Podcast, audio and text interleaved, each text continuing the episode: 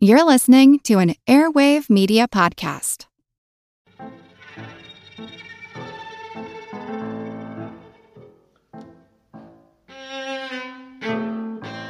Some people are born to lead.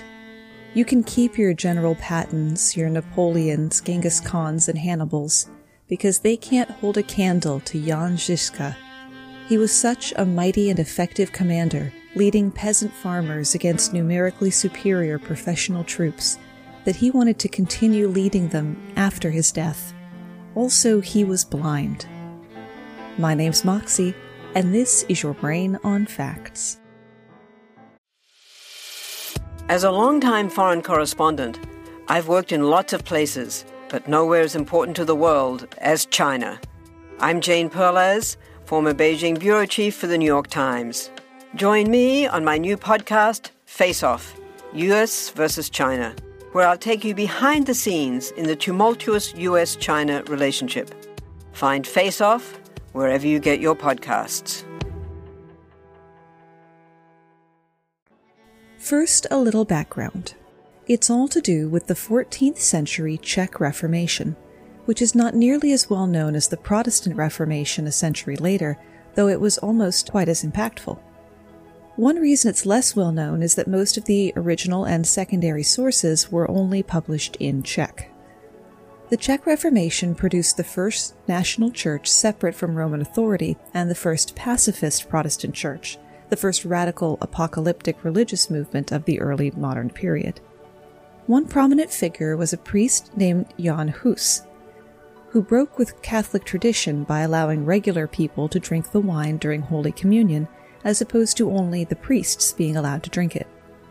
In the year 1414, the Holy Roman Emperor Sigismund summoned Hus to a council to end the split in the church, but it was a trick. Hus was convicted of heresy and burned at the stake. Four years later, the Hussites started on the road to a full scale revolt against the Catholic Church by storming the town hall in Prague to liberate imprisoned Hussites. They meant to keep it low key, but someone inside the town hall threw a stone at them. That flipped the switch and led to the first defenestration of Prague, where the Hussites stormed the building and threw at least seven people out of a second story window. The first defenestration of Prague, thus called because there would be a second one, is widely accepted as the event that kick-started 20 years of Hussite wars. Luckily for the Hussites, they chose Jan Žižka to lead them when the Pope called for a crusade against them. Žižka began his military career as a mercenary, fighting for whoever could pay. It was during that time, at the Battle of Grunwald in 1410, that Žižka lost one of his eyes. Not just damaged, removed right from his head. Normal humans would crawl to the sidelines, but Žižka was still instrumental in victory that day. The Hussites were outnumbered and outmatched by the German army. The Hussites were farmers without training or proper weapons, while the Germans were one of the largest and most disciplined military forces of the time. The Czech or Bohemian forces included old people, women, and even children. Žižka taught them how to fight with what they had, how to use their grain flails, a long stick with a short stick tied to the end that they used to thresh wheat, and now used as a weapon. Žižka used the terrain of the battlefield better than any other field marshal of his day, and would go on to design new military hardware as well as tactics. When King Sigismund invaded, Žižka led his farmer soldiers to a defensive position on a hill outside the city then called Vítkov. From the hill, the peasant forces were able to repel the Crusaders, ending the German siege of Prague. It took a year of constant fighting, but Žižka was eventually able to push the Germans out of Bohemia. Sigismund would reinvade later, and his forces managed to encircle Žižka and his men. In a daring maneuver, Žižka broke through the enemy lines and returned with an army of reinforcements to cause huge losses to the Germans. Sigismund lost most of his men, and those who remained were put to death when angry Czechs stormed their last stronghold. Žižka led his farmer soldiers on an incredible winning streak, despite being constantly outnumbered and outgunned. He created a system of signal flags to tell the wagons that made up their defensive perimeter where and when to move apart, to let their, until that moment, hidden reinforcements charge through. Ziska created an armored division nearly five centuries before the first tanks would roll across Europe. He had wagons plated with armor from which cannons could be fired, crossbows shot, or just rocks thrown. The first battle with the armored wagons saw 500 Hussites roundly trounce 2,000 German soldiers. Between battles, the wagons could be used to carry forges to repair equipment. The Hussites would eventually roll wagons loaded with gunpowder into enemy lines to literally blow holes in the tightly packed German columns. Over the course of these campaigns, Ziska began to lose the sight in his remaining eye until he was left completely blind. At that point, he had to give up leading charges and manage the battles from camp. I'm just kidding. He rode at the front of the troops, in the vanguard, as always, for four more years. At the Battle of Německý Brod in 1422, for example, Ziska's army of 12,000 thwarted an ambush attempt and destroyed 23,000 crusaders. The crusaders failed to ambush an army led by a blind man. Jan Ziska died in 1424, not by sword or cannonball, but from the plague. His troops felt as if they had lost not just a commander, but a father, and began to refer to themselves as the orphans. Ziska hadn't left them completely, though. He asked his trusted lieutenants to remove the skin from his body after he died and have it made into a drum so he could still lead his people into battle. At least, that's how some people tell it. Speaking of retelling stories, thanks for commenting, liking, or boosting the signal on social media this week to Nelson, Eric Parfait, Self Hero of Tennessee, Richard Enriquez, Bunny Trails Pod, Augie Peterson, The Story Behind Podcast, Naptime Nancy, Lie Hard with a Vengeance, Ronnie, Ben, Lindsay, James, The Presidency's Podcast, Historical Hotties, who also bestowed upon me the compliment that I sound like a cross between NPR's Terry Gross and Neda Ulaby. Don't mind that. As well as Epic Film Guys, Dan Lefebvre, and the Women's National Book Association.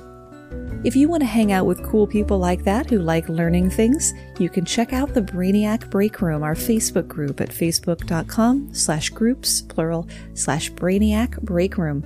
That's where I post whatever cool facts I come across in the course of the week that don't fit with that week's theme, because those go on the main social media feeds. And of course, if you find an interesting fact, stick it in there. Now, a couple of your fellow Brainiacs are from jolly old England a nation whose no flag, no country history is the aggravating factor behind more than a few underdog rebellion stories. Of the 200 or so countries in the world, only 22 have never been invaded or otherwise interfered with by Great Britain. Take New Zealand, for example. It was settled by Polynesian people who would become the Maori in the 13th century, and though the Dutch discovered the island in 1642, Europeans didn't revisit New Zealand until 1769 when British explorer James Cook mapped almost the entire coastline.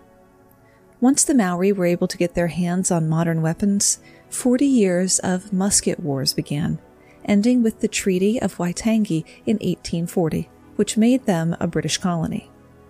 The Maori population would drop by 40% in that century, while the British population was bolstered by new immigrants. The fight wasn't out of the Maori yet, though.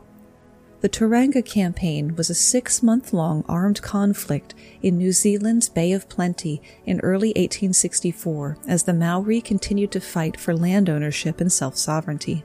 1,700 British troops, led by Sir Duncan Cameron, landed at the northern end of Te Papa, which looked to the Maori like an invasion force.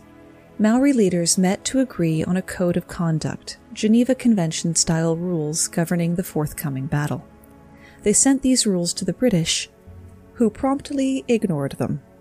The Maori selected a site on the Pukehinahina Ridge where they designed and built a radical new fighting pa. A pa is a hill fort, a defensive position carved out of and built up from the national elevation as well as a way to test whether or not I'm popping peas on my mic. This one was called Gate Pa because there was a gate somewhere nearby. Apparently, I couldn't find a good explanation. The years of the musket wars had led to a major change in traditional PA design, to one of protection against the new military technologies they were faced with, such as artillery and rockets, which was good because Cameron's men had a 110 pound Armstrong gun, two 40 pounders, and two 6 pound Armstrong guns, plus plenty of smaller artillery. Picture a hillside with three trenches dug into it, one above the other, mostly covered by shelters of branches except for a small firing slit. The trenches were not dug in a straight line, but rather a zigzag.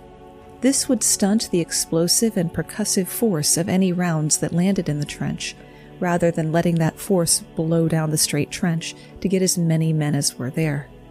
The zigzag was also disorienting to invading troops moving through the trench. There were only about 230 Maori fighters compared to nearly 2,000 British soldiers, so the British felt confident in a fast, easy victory. One division was sent around the Pa to cut off the Maoris' escape route and resupply line. At first light on April 29, 1864, an intense barrage began, the heaviest artillery bombardment in the New Zealand wars at 30 tons. Those 30 tons only managed to kill about 15 Maori, because the flagpole that the British were targeting was not inside the Pa, but well behind it. They even managed to hit some of their own troops. At 4 p.m., after nine hours, and with a breach in the palisade having been made, Cameron gave the order to attack. British soldiers stormed the trench four abreast, only to find the Pa empty. For five minutes, there was nothing. Silence. Captain G. R. Greaves, who was with the leading party, left the Pa to report to Cameron that the fort had been captured. Or so he thought. A volley of shots blasted the British, taking out several officers. The Maori had been hiding in bunkers inside the hill. Having been oppressed by British soldiers for so long, they knew what officers looked like to target them. Ten officers were killed, along with 21 soldiers, and 80 more were wounded. The Maori were armed with shotguns, which would have been rubbish in an open field, but were superior in close quarters. The Brits fled the Pa. Reliable details of the battle are thin on the ground. One account holds that the regiment sent to the rear charged the Pa, but were mistaken by the Brits as the front of reinforcements for the Maori. It's just as likely the British troops were so taken off guard that it became every man for himself. That night, out of ammunition and without supplies to withstand a long siege, the Maori quietly abandoned the Pa, passing through the lines of the regiment behind them and fleeing across the surrounding swamps before dispersing. They took their wounded and what British muskets they could grab and disappeared into the night. Honoring the code of conduct, the wounded British soldiers were not mistreated or robbed, but instead given water before the Maori left. Two days after the battle, the British approached the Pa again, finding it deserted. For real this time. The dead and wounded were carried from the battlefield there was a great outcry from the public, both in New Zealand and England, that a force of 1,700 British soldiers and sailors could have been defeated by about 200 Maori. You'll have to imagine I had a very clever segue right here, because I just couldn't think of one. I'd like to thank Maria for leaving a recommendation for your Brain on Facts on Facebook, saying, I started listening to this podcast on Pandora and I'm addicted. She also let me know that when you look on the education category on podcasts on Pandora, at least when she did, I was number three. The only two things ahead of me were TED Talks. That ain't nothing, y'all. For anyone who has interacted with the Facebook page, I'm not getting updates on my phone correctly again, so please forgive me if I haven't responded to you in a timely manner. I would also like to thank Star Sharon, who left us a five star review on Apple Podcast, saying, This podcast is full of interesting facts. The facts are a mixture of everything known about the episode's subject. I've always been a person that would just sit and read the encyclopedia or read every article and research paper on every subject I can. I'm endlessly searching for knowledge. This podcast feeds my desire to know about everything. I like that the host doesn't talk down to listeners or dumb down her vocabulary, and her voice is a pleasure to listen to. Thank you particularly for this, Star Sharon. My vocabulary, my natural, flowery way of speaking, my belief that why use three syllables when you could use 18, that's just how I talk.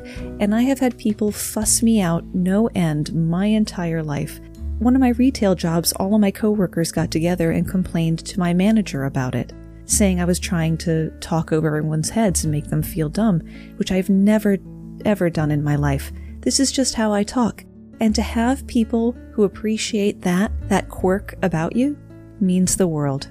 One more quick thing before we move on. I want to extend thanks and welcome to our two newest members at patreon.com slash yourbrainonfacts, Trisha and James, who recently got to listen to the monthly bonus mini episode, Medieval Table Manners and Nose Blowing, and the Polite Ways of Breaking Wind. Patreon.com slash Your Brain on Facts is also the only place to hear the podcast Spot the Lie, where myself and three other podcast hosts basically play two truths and a lie and see who is the most clever and devious amongst us.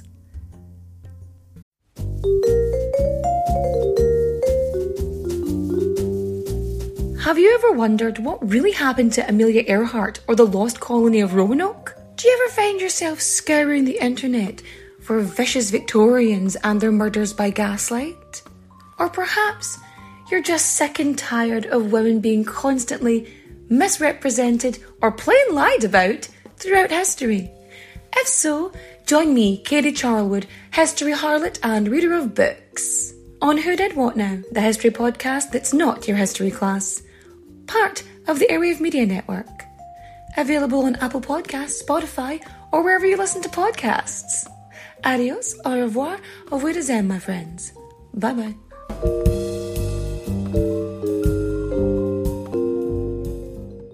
I'll be seeing you. A lot happens every day. Cut through some of the noise by listening to What's New with Wired, a podcast that provides in depth coverage on technology and culture. With new episodes released every weekday, you can catch up on all the major events you missed from AI developments to business updates to new scientific theories, it helps you make sense of what's happening in the world. Plus, each episode is usually pretty short. You can easily squeeze it in on your way to work or during a lunch break. So stay updated with the award winning journalism from Wired. Listen to What's New with Wired wherever you get your podcasts. That's What's New with Wired wherever you get your podcasts. If you liked the movie 300, you should appreciate the story of the Sikh soldiers at the Battle of Saragarhi at least 14 times as much. Like the Spartans at Thermopylae, this underdog story doesn't have a happy ending. In September 1897, 21 soldiers of the 36th Sikh Regiment fought an army of over 10,000 Afghan troops, killing more than 600 of them before they were overrun. The northwest frontier of undivided India, which is now a part of Pakistan, was a difficult bit of business, both terrestrially and politically. This is where the forts of Gulistan and Lockhart were built. There was no visual contact between the two forts, so a post was built near the village of Saragarhi to pass messages between them by means of signaling lights and Morse code. The region had been, and is home to bloody conflicts and battle hardened tribes. The Afridi, Orakzai, and Pashtun tribes didn't appreciate Britain annexing the area and launched repeated attacks on the forts.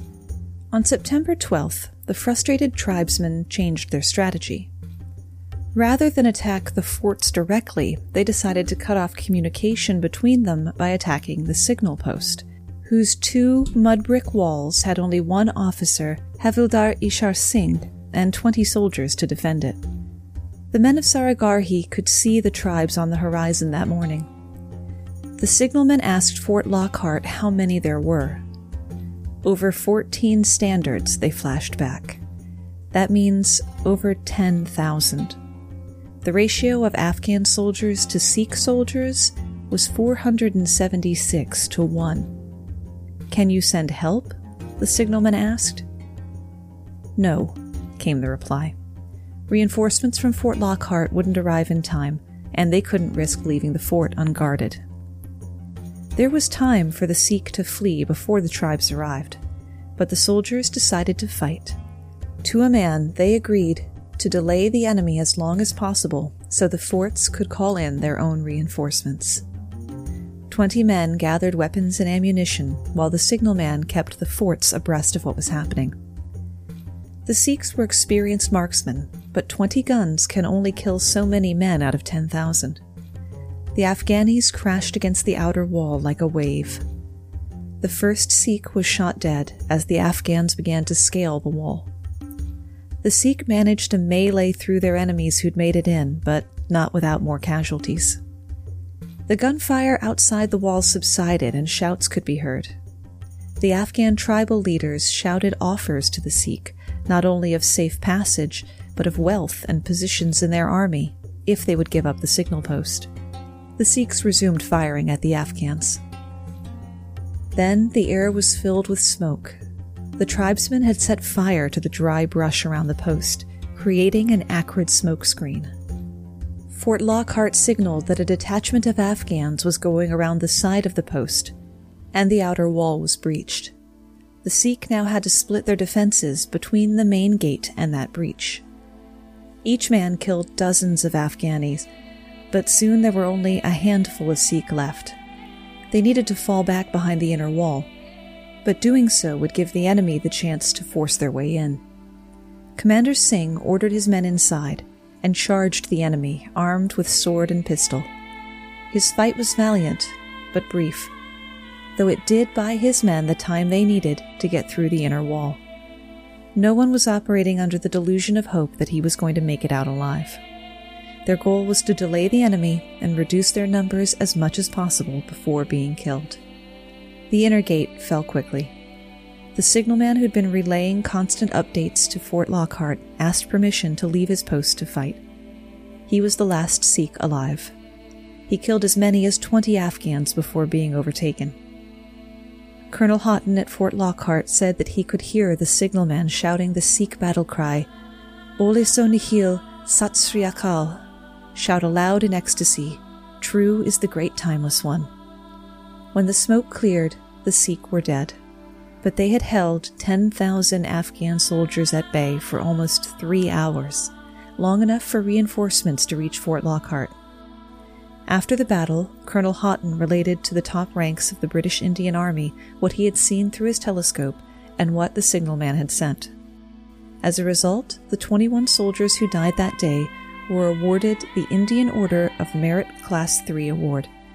It was the first time in history that each and every member of one unit had won such an award in a single battle.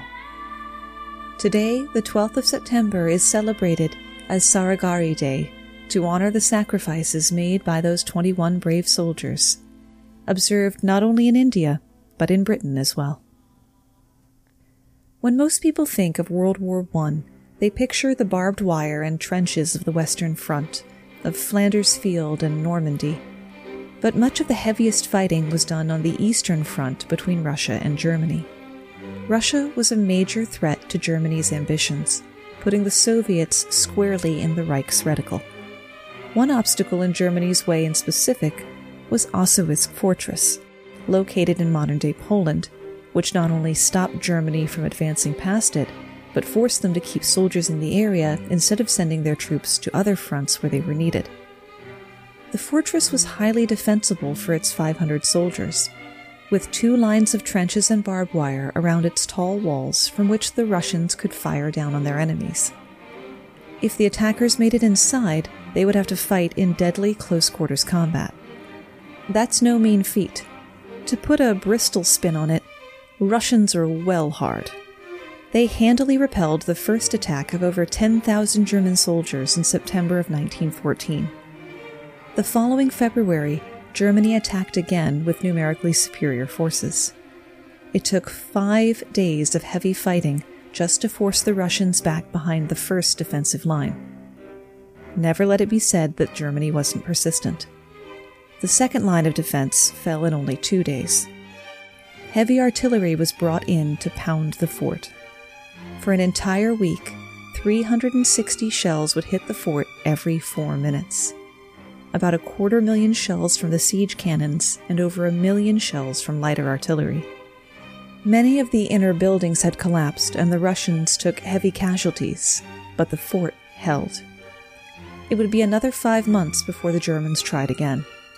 They brought fewer men this time, but they had sappers and a secret weapon chlorine gas, which the Russians' gas masks were not designed to handle. Chlorine gas is particularly nasty as it targets soft tissues like eyes, the esophagus, and the lungs. Once it mixes with the water in the tissues, it forms hydrochloric acid that eats away at the flesh. There's no treatment for it other than to flush the chlorine out and try to treat the acid burns. There's a reason that most of the world agreed to stop using it at that convention in Geneva. And it did give rise to a sort of modern old wives' tale. If your grandmother ever caught you making a silly face and said, If the wind changes, your face will stick that way, that comes from the gas attacks on the trenches of World War I. Because chlorine was heavier than air, and a shift in the wind would pour it into the trenches. The Germans waited until the wind was favorable, then launched 30 canisters of chlorine gas at the fort. A greenish yellow cloud quickly spread through the area, turning the trees yellow and the grass black. The Russians outside of the fort died quickly. Those inside the fort watched, but could do nothing for their comrades or themselves as the gas seeped in. The Germans donned their better gas masks and stormed the fortress and its remaining 100 badly wounded soldiers. The Germans made it into the inner fortifications to meet a gruesome sight. Dozens of Russians with bloody rags wrapped around their chemical burned faces, coughing blood and even lung tissue, were charging the attackers.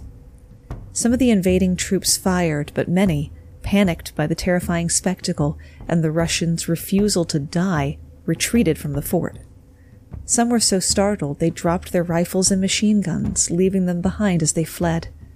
Some retreating Germans even got tangled in their own barbed wire. The Russians fired on the fleeing Germans with rifles and artillery. That counterattack allowed time for two more Russian companies to move up and retake the fort before the Germans could regroup. Almost all of the soldiers in and around the fort during the gas attack would die from their wounds, but their deaths were not in vain. Osowiec Fortress held just long enough to protect retreating Russian forces in the area and hamper Germany's plans. The newspaper called what happened there that day the attack of the dead men. And that's where we run out of ideas, at least for today. I'll leave you with one last example, but one where the larger force started as the underdog Queen Boudica of the Iceni. After being thoroughly and righteously PO'd by the Romans, she organized the various tribes of Briton Celts and did more damage to Rome than they could ever have expected. It all came to an end, though, when her force of between 100 and 200,000 faced a mere 10,000 Roman soldiers.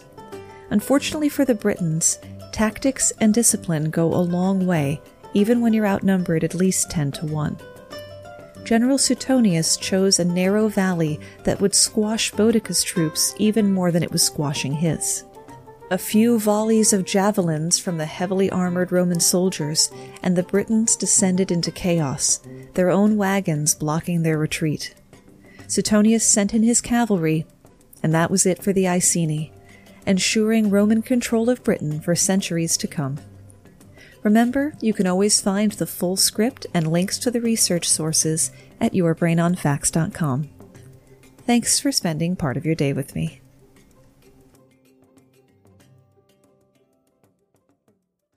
Mysteries at Midnight be your destination for detective whodunits and captivating mystery stories. You'll hear classic stories like Sherlock Holmes, Agatha Christie's Poirot, and short tales from H.G. Wells, Charles Dickens, Edgar Allan Poe, and others. I'm Christopher, and I read these classic stories in the soothing style of a bedtime story, so you can listen to them in bed when you drift off to sleep. Search for Mysteries at Midnight on Apple Podcasts, Spotify, or your favorite podcast app. and follow and subscribe so you don't miss out on new episodes.